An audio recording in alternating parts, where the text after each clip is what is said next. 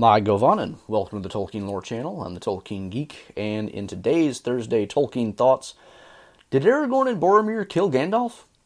I know that's a really strange question to ask, but if you read the narrative, Gandalf and the Balrog are having this really interesting confrontation where Gandalf says a lot of stuff, the Balrog says nothing, and they exchange a couple of, you know, attacks and parries, and not a whole lot happens and it's only after Aragorn and Boromir, whom Gandalf has already told, like, go, stay off the bridge, this is my fight, try to run up from behind and join the battle, which seems like a really interesting thing to do on a narrow wooden, uh, narrow stone bridge over an abyss that has no bottom.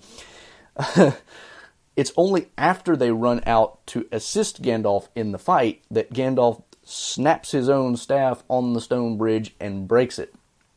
Which leads to the interesting question Did Gandalf only resort to this because he realized Aragorn and Boromir were probably going to get themselves killed or, you know, make things worse in some way, and therefore he just decided to cut the whole thing short?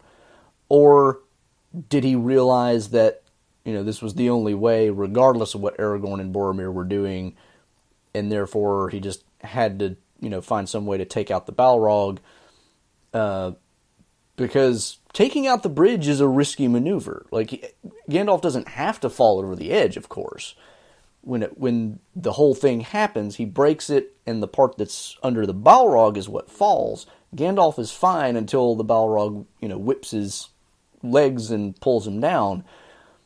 But it's a risky thing because if you break off half the bridge, is the other half of the bridge going to stay up? Open question. I mean, it's made of stone, so theoretically, as dwarven masonry, it should but was there any other way of beating the Balrog that was maybe less risky? Um, you know, this is just a random stray thought that crossed my mind that perhaps if we had a different uh, outcome, we could have had a different outcome to this whole thing if Aragorn and Boromir had listened and not really tried to interfere in what Gandalf told them not to interfere in. Do I actually think that this is really them causing Gandalf's death? No, not really. Uh, as I said, Gandalf didn't have to fall. In any kind of scenario in which he fights the Balrog is one in which the Balrog potentially falls and therefore potentially pulls Gandalf down with him. So there's there's always that risk. But it is interesting to think did Aragorn and Boromir's decision to jump out lead to Gandalf's decision to break the bridge in two? because the two things happen almost simultaneously, and it's kind of weird that that happens. And just to be clear on the chronology, here's how it goes. With a bound, the Balrog leapt full on the bridge. Then Aragorn says he cannot stand alone, and ran back along the bridge. Gondor cried Boromir, Boromir and leapt after him. At that moment, Gandalf lifted his staff, and crying aloud, he smote the bridge before him. So Balrog gets onto the bridge, for the first time. He's kind of been like at the back of the bridge for the most part. Then Aragorn says, Okay, I'm getting in. And Boromir says, Yeah, me too. Don't leave me behind. And then, right when Boromir does that, Gandalf smashes down the bridge. Which means he's had some time to think, you know, after Aragorn says his piece. You know, I skipped over a lot of the dialogue. There's a few more words there.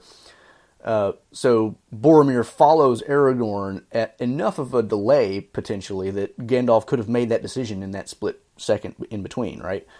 So he doesn't do it immediately when the Balrog jumps onto the bridge. So that doesn't necessarily seem to have been his first impulse.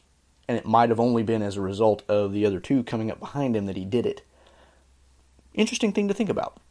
So, you know, there's your Thursday Tolkien thought for the day and I'll see you on the next one.